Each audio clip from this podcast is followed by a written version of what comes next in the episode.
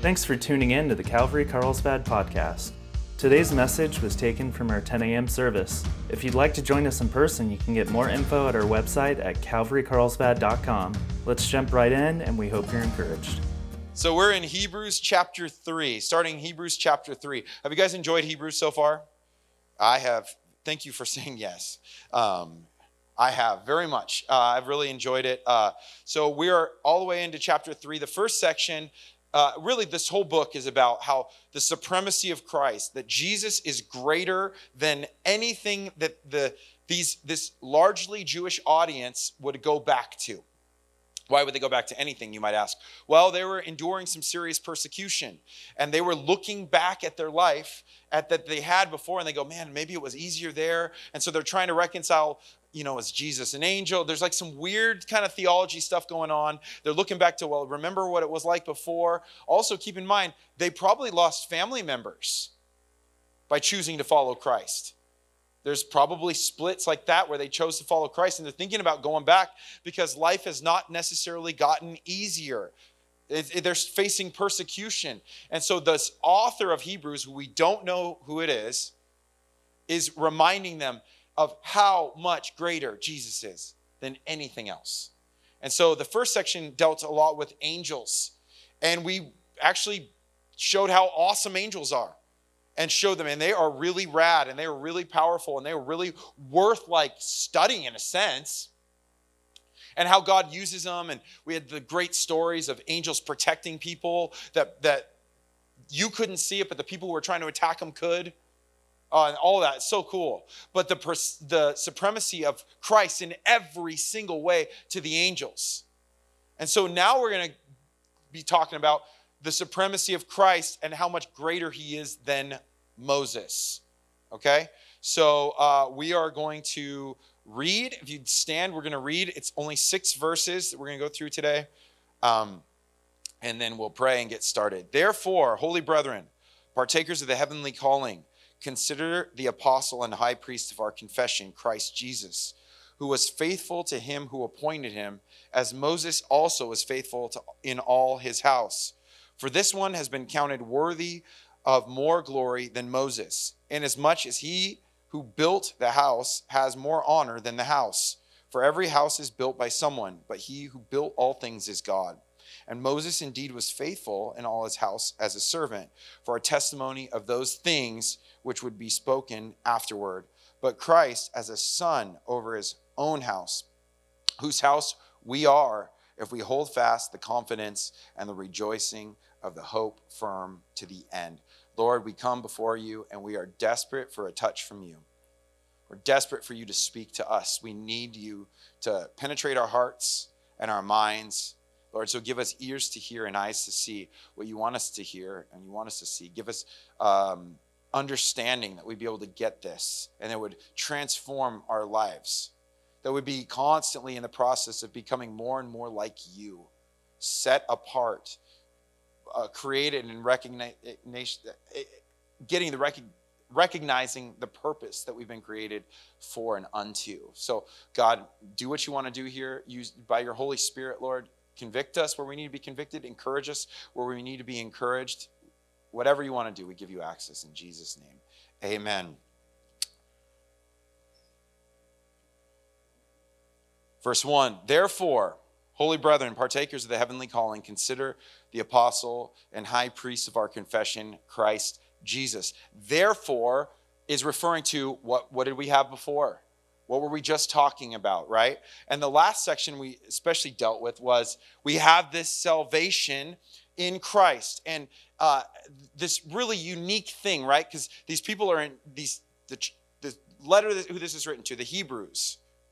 They're enduring persecution, and yet we see that it is fitting. It was fitting for Christ, who's the captain of our salvation, or the trailblazer of our salvation, the one who makes the path, the one who, who cuts through the brush, he does all the, you know, clearing it out, makes the way, that he would suffer so he'd be perfected or, or, or uh, you know, complete, that he would experience and understand suffering, that he would understand going through stuff, that he would understand temptations, that he would be made complete through suffering.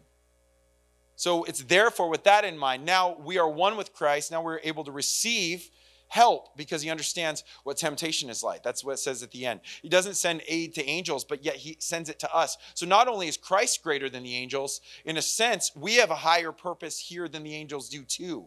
Angels are messengers, they're useful in the hands of God.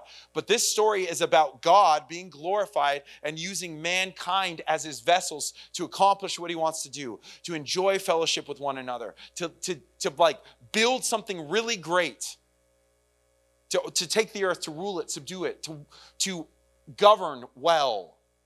How are we doing? but the, the, the purpose remains. And so, therefore, with all of this in mind, we now go into the next section. Holy brethren, then he says, Holy brethren, partakers of the heavenly calling. Holy brethren, we are holy as one. By, by the way, if you go holy, I don't know if I'm part of the holy brethren. Holy is set apart, it's dedicated unto. We've talked about this a lot. What's the difference between you go through a lot of the laws, right? If you've been doing the Bible reading plan we've been doing, you're going through Leviticus and you're looking at all the, the, Exodus, Leviticus, Numbers, and we're looking at all the different ceremonial laws and what's clean and what's unclean and, and how one plate can be holy and another plate not. You go, oh, that, that one's Pyrex, that one's nicer, you know, that one's the holy one, or that one's mid century modern, you know, great. This one, this one's not. This was a paper plate, so that one's obviously not holy. What was the idea of holy was it was dedicated unto the Lord. There was a process of sanctification for the individual item that would be used in the tabernacle or in the temple. So it's really not the thing itself, but it's the process of it being dedicated unto. So, holy brethren, those who are dedicated unto the service of the Lord, now have a new family in Christ in whom we're now called, he's our co heir. We're called brothers with him, even in that, right? Isn't that insane? So, partakers of the heavenly calling. Now, this is interesting too. We are partakers of a heavenly calling. If you don't have motivation to serve Jesus, maybe this helps, right? Does this motivate you? Does this give you purpose? Does this get, wake us up? That we're partakers of a heavenly calling. We talk about it a lot. I, I think major issues in the world are identity and purpose. I don't know who I am, and I don't know why I'm here. I mean, people are dying for that, for a purpose, for a reason, for something. They're looking for it. And, and, and I think we'll find it doesn't have to be easy. People will go through a lot to find this. And so we have this purpose, our heavenly calling in Christ Jesus kingdom lifestyles. Consider the apostle and high priest of our confession, Jesus Christ. Have you ever heard Jesus called the apostle anywhere else? Isn't that interesting? The idea of apostle is uh, apostolos is it's the uh, it means one who is sent. So that's literally what the word means. It was Jesus sent, absolutely. So it's not like it's a you know formal like office in a sense it's like it's a description of one who is sent so that's jesus the apostle and high priest more on this this is a really exciting part the high priest jesus is high priest um, of our confession uh, yeah christ jesus so high priest uh, he's the one that can actually atone for a sin for the people right the high priest would what they'd go in and they would offer sacrifices and they would uh, go on behalf of the people and they would do these things that would make the people ceremonial clean so God could dwell in their midst. The best way I've heard it put, the law, uh, abiding by the law, set them apart and kept them blessable by God. And boy, isn't that the reality? It set them apart. That's why I say, oh, what are they, racist? They can't intermarry? What is their deal with uh, not liking other cultures? No, this was to be a set apart people that would look different from everyone else, that the lines don't blur in and out of everything. And so we keep this in mind as Christians, not in the way that we like, you know, necessarily marry, although believers, please. Uh, and not by the way we wear our hairstyles or, uh, you know, if we trim the edges of our beards or have tattoos or something like that. You can have, we can have a discussion if you want to. Uh, that, I'm too far down that road, okay? Um, but but the, the idea is that we too are to be set apart and then as we're living in the grace of god it just continues to keep us in that place of blessing and yet god still blesses us even outside of that but there's something about finding yourself in the confines of what god has called us into that's just so stinking blessable tell me did your marriage was your marriage more blessable than your relationship before marriage for sure i think so it was like when we got married, it was like, how is this going to work financially? And it was like, all right. And God's like, well, just trust me. And we just did, and boom. It's like, well, here's a place to live, and here's a here's this, and here's that, and every you know. 15 years later, let's go. Boom. Okay, knuckles.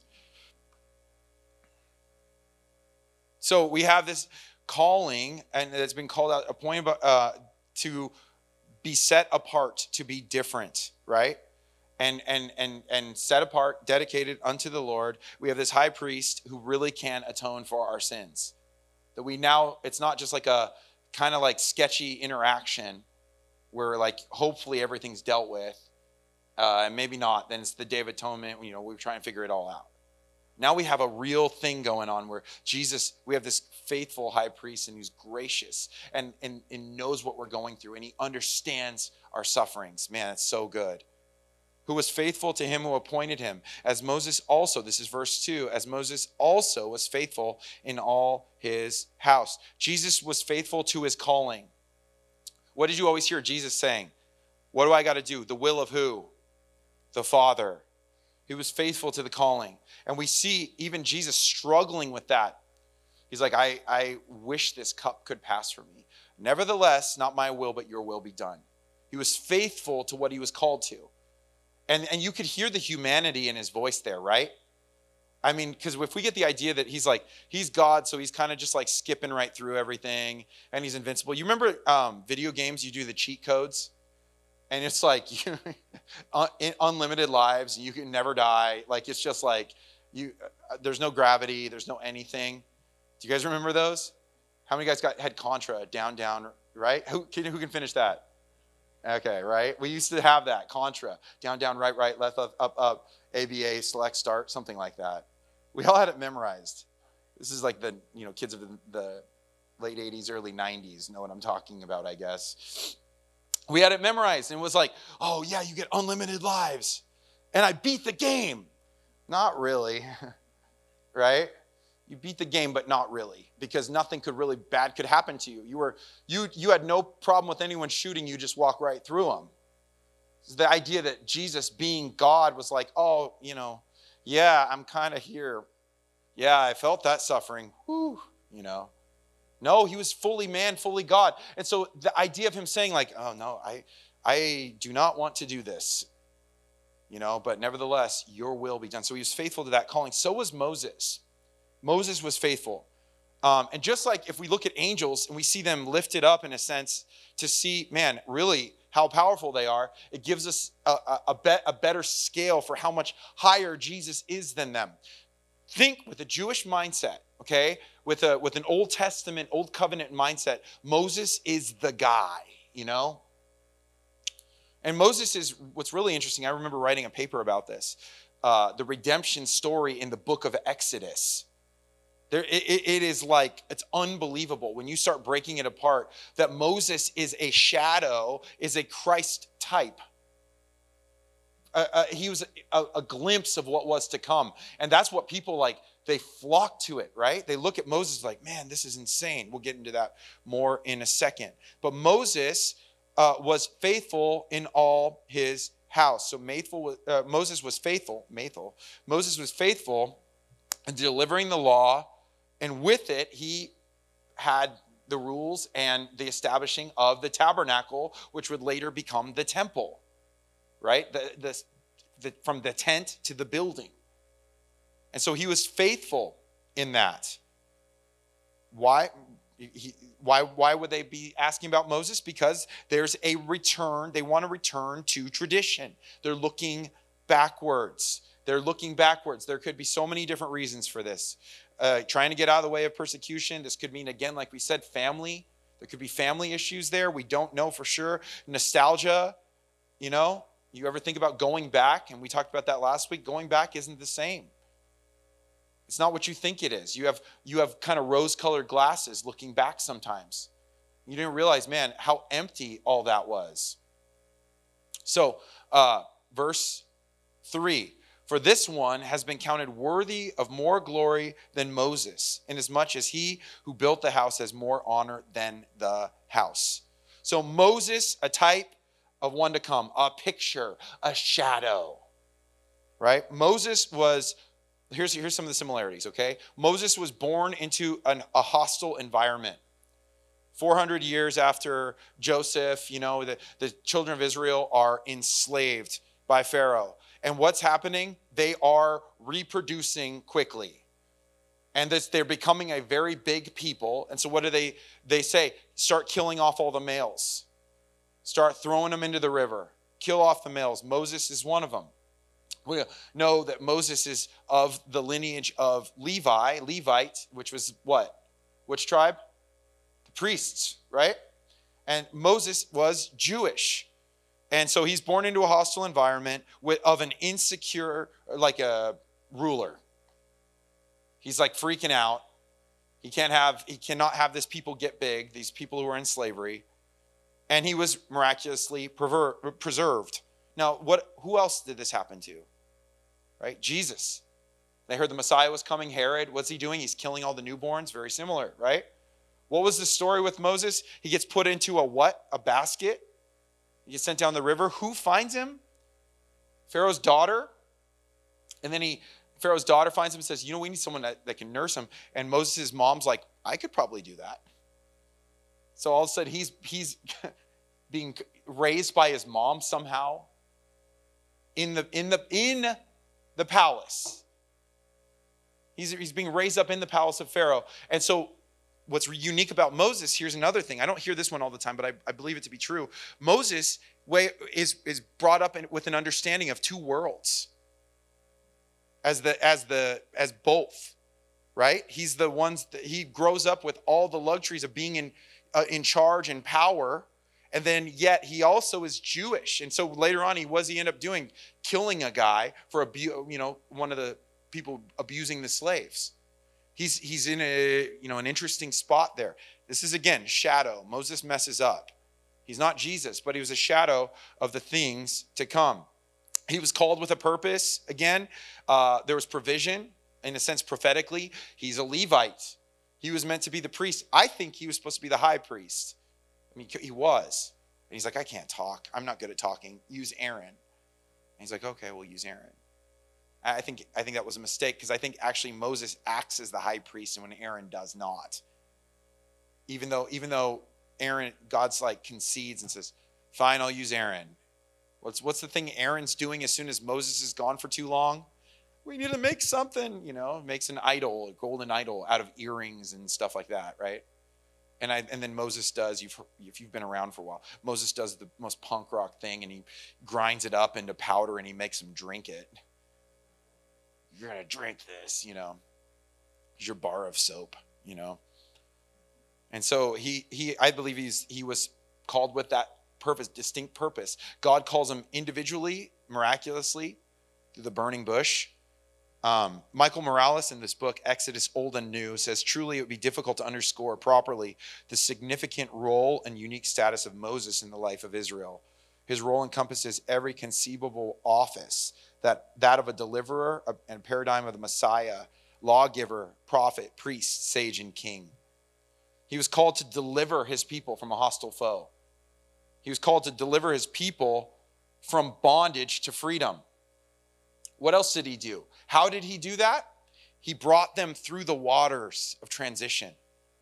Right? How do we see waters of transition? Waters of judgment. It's baptism. You go down and you come up new.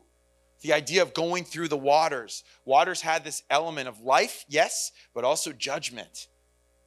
And so he's he's going through, takes the people through, in a sense, the judgment, and, and the, the price is paid, and the sin is dealt with as the walls of water collapse on Pharaoh's army. And they, they leave in bondage, and then they, they end up on the other side in freedom. So we see in a sense, there it is again, right? Jesus, uh, Moses, as in a sense, leading them through from bondage to freedom. He became um, a priest or mediator, even willing to give up himself. So the golden calf incident, what happens next after the golden calf incident? God is furious. He says, Moses, your people are, I'm not, he hears like chanting and he's like, what's going on? He's like, they are partying because they made an idol. And Moses is furious and he breaks the Ten Commandments and he goes down there and he makes them drink their, you know, thing. And then he goes back up and God says, I'm, I'm done with you guys. I, it's you and me, Moses. We're starting over. This is like a Noah thing, right? We're going to start all over with you. I am not dealing with them anymore. And Moses is like, no, don't, no, no, no, no, no, don't do that. Don't do that. He says, kill me and, and save us. Like, I, if you, I'm not going, like, please. And he starts appealing, like, remember who you are. Remember what you've done. Remember what the Egyptians have seen. I believe fully that God was always planning on doing this, but he was pressing Moses as a leader in a sense. I think he was absolutely super mad. But then he says, All right, fine, I'll take him to the promised land. And Moses says, If you if you don't, but he says, I'm removing my presence. Because how was his presence manifested? In the cloud, right? That was how he was leading. It was the cloud and the fire. And, and then it, it, later on, it would become, it would travel with them, in, and it would be in the tabernacle in the Holy of Holies. He says, You can go. Uh, I'm not going with you. Moses, have the promised land. Enjoy. He's like, No, if you don't go, we're not going. If your presence doesn't come, we don't go. And God looks at Moses and he's like, You're my guy. You get it. And Moses is like, Can you show me your glory, please? It's an aha moment. He gets it. Everything is everything else is is gone away, and he says, "You can't really see me fully, but I'm gonna tell you what. You're gonna get a glimpse." And when he gets the glimpse, he comes back down, and what's going on? His face is glowing. He reestablishes the covenant, and everything starts. But Moses is willing to give himself up, his own life up, for his people. So you understand, with this context, we all look back at it with a different eyes, right? And we look at the law in like in, in a sense in a negative context. It, it, was it was it was a shadow, but at this time it was the way. It couldn't save them. We're going to get into that later. But it was the way for God to remain with them in the camp. And so we have Moses as this mediator who goes before God and speaks to God and is willing to give up his own life for the sake of his people. You know what else happens is what? The Passover. You know, before they leave, the Passover and the establishing of the blood, the establishing of the blood that saves, of the lamb. I mean, it's all symbols everywhere. It's amazing. He had a unique relationship with Yahweh. He wrote the first five books of the Bible, the Pentateuch. That's a big deal, isn't it? Those books are, the more I read them, don't get me wrong, Leviticus is still a haul. But if you get the big picture of Leviticus, it's unbelievable. It's just there's a lot of details in there, you know. But like when you really understand the Pentateuch, it is beautiful. It is brilliant. It like reflects like Genesis to Deuteronomy, Exodus to Numbers, Leviticus in the middle, right in the center. What? The Day of Atonement. We said it last week. God is like, it's just masterful. Moses was used for that. He had a unique relationship with God, for sure. Moses was even given, as we saw, some uh, of the glory of God was revealed on him. Again, his face. People could see that. So there was a, there was some glory there in a sense, but so much glory in Christ, more glory in Christ. So what we elevate in a sense look at the life of Moses and we go, wow, now I can see it a little better with that perspective. This dude was an important part of the story. And, and, and no wonder everyone was looking back to him. He was a faithful guy. We know Moses ended up missing out on going to the promised land, right? Because you, want, you know why? He hit the rock, and you go, man, I've hit so many rocks in my life. And it's because he misrepresented God. The people are angry. He gets angry with the people because they're like, where's our water? And he smashes, and he's like, Moses, don't misrepresent me like that. You're, you're, you're my guy. Again, he's not Jesus. So there's all of our heroes of the faith, there's always like this something about them that goes, ah, It's just not quite it. And that's by purpose. We're looking for something better, which is Jesus. Um, and so we're looking to Jesus. Hebrews 12, 2 tells us, looking unto Jesus, the author and finisher of our faith, who for the joy set before him endured the cross, despising the shame, sat down at the right hand of the throne of God. So he his glory is so much greater than the glory of Moses. Moses lived in the house, Jesus built the house. So you can live in a house, but I'll tell you what, the person who built it, in a sense, really knows it better. They put in the little nooks and crannies and all the different spots, and they put the outlets where you you know they think you should have them. They put everything in its proper place, and maybe you find out that you have an extra spot that you didn't even know was in your house. What's under my staircase? What? Is a trap door or something like that, you know? Jesus built the house. He's the one that established it. More on that in a second. For every house, verse 4, is built by someone. But he who built all things is God. Um, clearly, every house has a design, which is it's interesting that we're like everything comes from cosmic space dust, but that but not a house. You're like, yeah, but what about people? Where do people come from? Eh, if it was somehow through cosmic space dust, God used it in some crazy way to make it happen. Because things like this just don't happen. I have an iPad right here, and I don't care how long it sits here, it's not going to get any more advanced you know, it's not going to become an iPad Pro by sitting here or if I put it out in the creek. Let's just see what happens, man. I'm just going to let I'm going to let it have its process and see it grow. No, it shows design and purpose. Same thing with a house. And you want someone who knows how to design and build a house, building your house. Don't you? Because what happens when we live in a place where the earth moves? I remember talking to Kellen one time and he said, Yeah, he's like, you know, a house is built to where it has like four different ways it's strong in a sense. Like it, it, it's if it, this one doesn't work, this part works. If that one doesn't work, you've got that part that works. If this one doesn't work, and there's like, oh yeah, well that's good to know. And some of them you go, well, here's an unapproved uh, room addition that someone you know before YouTube videos built, and you're watching the roof go like this, and you're going, I just don't know about that one. You're like, I'm not going to go inside there right now because you can see it's like bowing down and right? So there's a purpose and a design. Every house is built by someone, but he who built all things is God. Again, we're looking at, at, at the picture of Moses and look at how great he was. He's living in the house, he's a good servant in the house. God has built not just the house, but everything. Okay? Verse 9 and or verse 5. And Moses indeed was faithful in all of his house, all his house as a servant for testimony of those things which would be spoken afterwards. Moses was faithful in his service. Even with the mistakes he made, he was a faithful servant. He was a great leader to the people.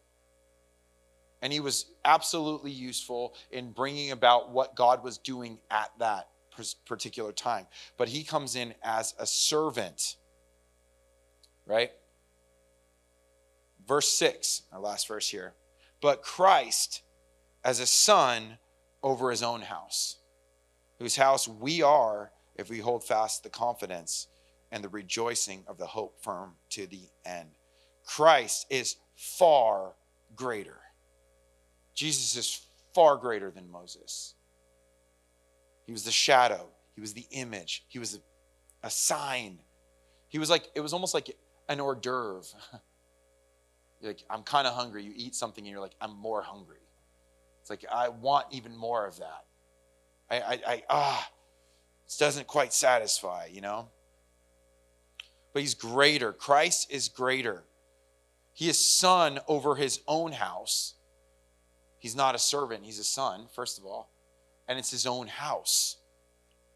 He's the author and the finisher. That's what we just read the author and the finisher of our faith. He's the one that's gone before, he's the one that came up with the whole idea. Moses was a good servant. You know when Moses was doing really well? When he was listening to everything God said and doing it. That's when Moses was at his absolute best. But the Son created everything. He's coming from a different place.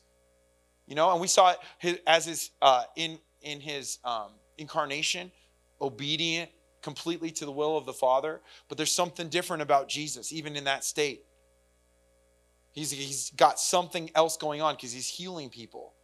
He's got like a, he can see things, he can understand things. We just read with the high schoolers, uh, Philip and Nathaniel, the story of Philip and Nathaniel.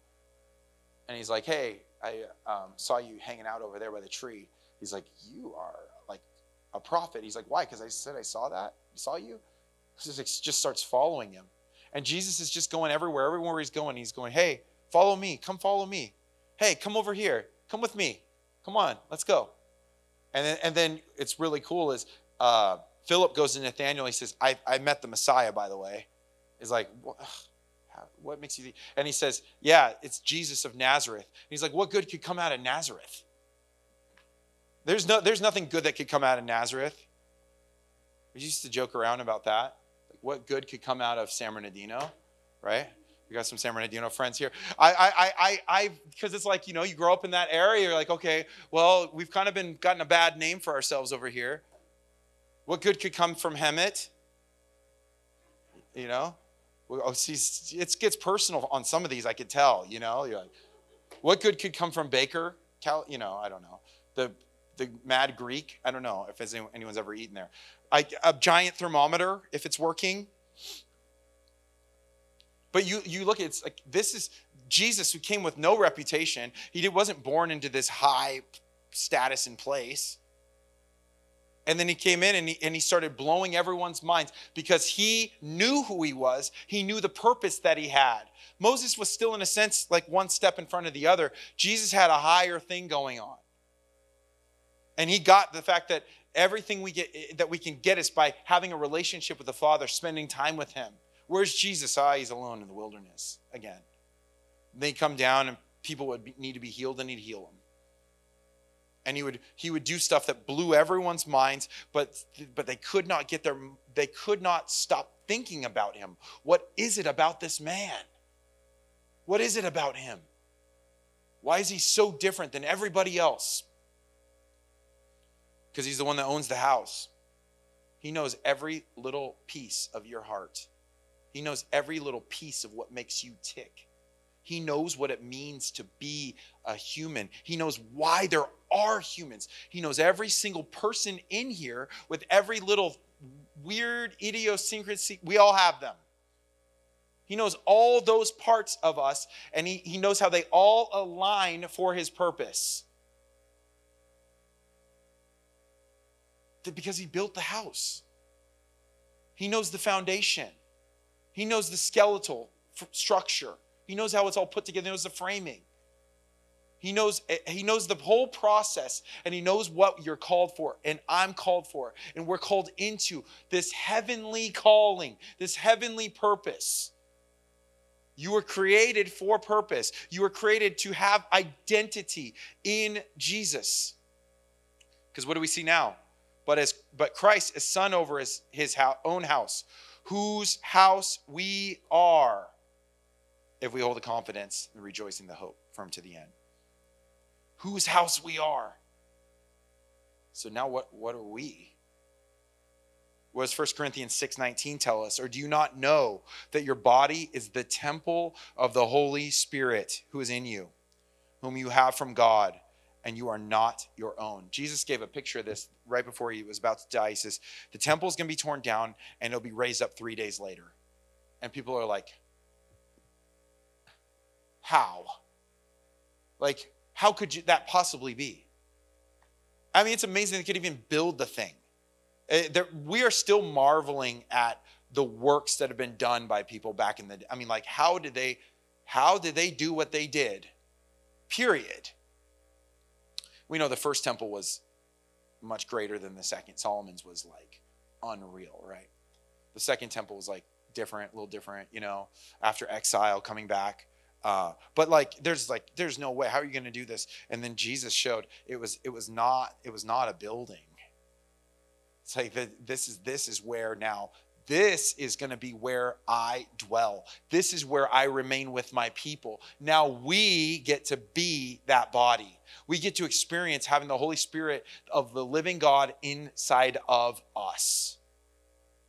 So, I mean, think pre temple, you don't have any place to go and meet with God. He's just like not he's like not approachable. You get the temple or the tabernacle and the temple, and you have some sort of an access point where certain people can meet with God and he can and he can forgive sins and he can even in a sense say things to them and they can receive and oh, this is so good. So much better than it was before. But it's super complicated. And we can never fulfill it. We can never quite get there. And so we're failing still in that position. But we know, man, if we follow God, we win. We win. They start win battles. They start taking ground. They start trusting and believing in Him. As soon as we don't trust Him, like when God said, "Go into the land, I've ha- I have it prepared for you," and they sent out what the spies, and the ten are like, "No way." There's giants over there. He's like, Yeah, the land looks great, but there's giants over there. And then Joshua and Caleb come back and they go, We can do this. They're big, but yeah, we got this. God, and if God told us to do it, I think we got this. No problem. Let's do this. And so there's like this, this thing where we, we're constantly going back and forth. Do we trust God or do we trust ourselves? Do we trust God or do we trust our traditions? And so we go, as much as none of us are probably compelled to go back to Judaism, you know, if, unless you have a background in that, I don't know. But we absolutely are compelled to go back to the way we were before in our traditions. You know where a lot of this is aligned in? These are the most tricky ones family origin stuff that you think is just normal, and it is not normal, and it is not of God. And sometimes he points his finger on it, and you go, mm, No, that's who we are. It's basically our family crest. And he's like, Yeah, well, that's going to be a problem because I got something way better for you. But if you continue to hold on to this, it's going to it's going to hold you back. I, I, I need you. I want you. And so that's something we got to think about and look at because there's a lot of it's like, yeah, yeah, yeah. I want to, I want to like trust God with my life, and it's like, but it's, if that person does that, then I'm going to do this, and you're like, what made you think you could do that? You just rewrote the script. You just decided arbitrarily you can choose a different way. Well, you know what? Yeah, that's. I'm sorry. You know, I'm going to need God's grace. That's the way I'm brought up. Ah, that's where I come from. Eh, you know, that's just the way I am. You're going to have to get used to it. It's like God's like, Can I have access? No. This is who I am. This is my identity. He's like, No, you don't know your identity. My, your identity is really found in me. And the things that you think are part of who you are might be the things that are holding you back from becoming who you really are, who you were really created to be. And how do we know this? Because we all experience it, we all go through it right? And and as well-meaning as we could possibly be, our families could possibly be, we all have stuff that we've like taken on as normal, and it's not. That's why it's really important that we take the Word of God seriously. As if it says it, I'm that's that's it. Like if if there's a problem, it's not with this. This isn't the problem. And so we look at culture and it's shifting around us, and people go, well, I don't know. Maybe that seems kind of archaic. Maybe that's been around a long maybe they didn't know back then. You know, maybe we should change it. So in the men's group, we were talking about the belt of truth. The belt holds it all together. It brings everything together. It makes it so you can run, so you can fight. It's like the, the, the main line. It's so important to have truth in our lives. And so, where do we find truth? We find it in the Word of God. That's where we find truth. And so we can look at all the everything around us it's shifting sand and it's it's it's gonna it's not gonna age well by the way.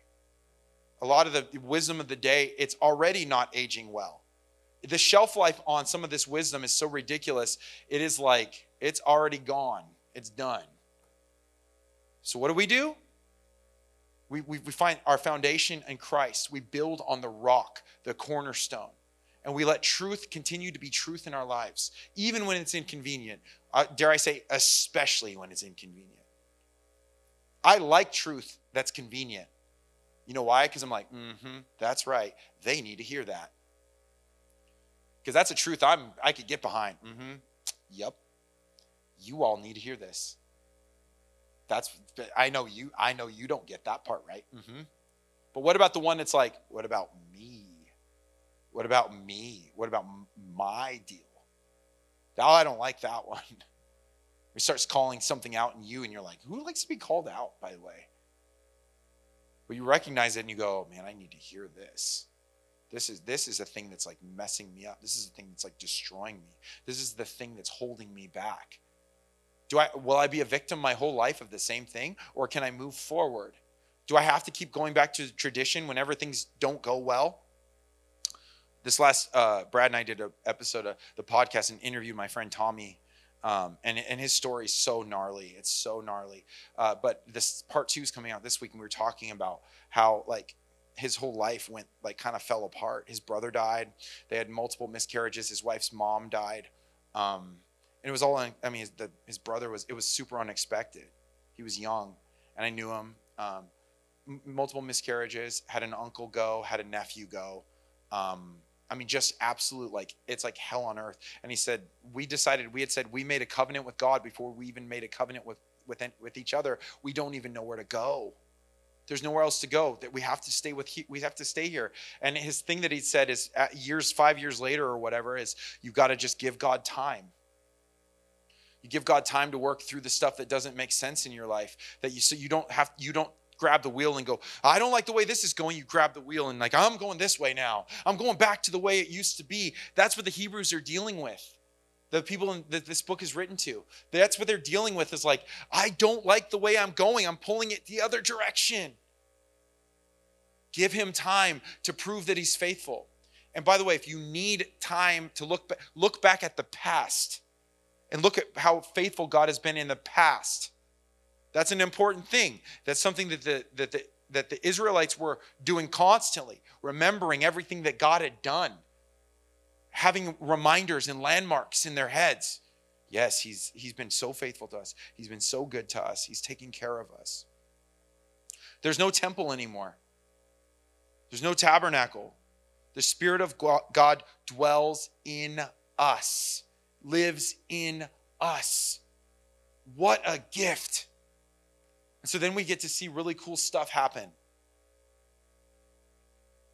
If we hold fast the confidence and the rejoicing of the hope firm to the end. Hold fast is to be anchored. It means we anchor our lives on these things. Where we there a well placed anchor is valuable in our culture, especially with how tumultuous it all is. We need to place our anchors well. Hold fast, the confidence. Another word for the confidence here boldness and rejoicing of hope, not turning back. Let, let your, your anchor bring boldness in your life. I think that's once you decide that this is the way, once you decide to follow Jesus fully, once you decide that this is there is no other way, there's like a boldness that comes with that. It's like I, I, it's the old song. I've decided to follow Jesus, no turning back. You know, the cross before me, right? Yep, no, no turning back. We're not. There's nothing to turn back to. Where else could we go?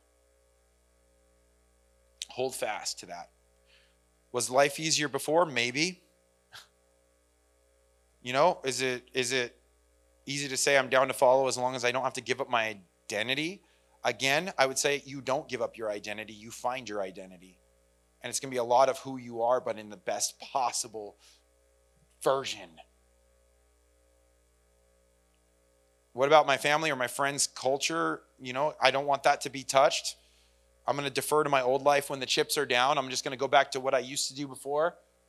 And ho- I think it'll probably work this time, even though it never did before.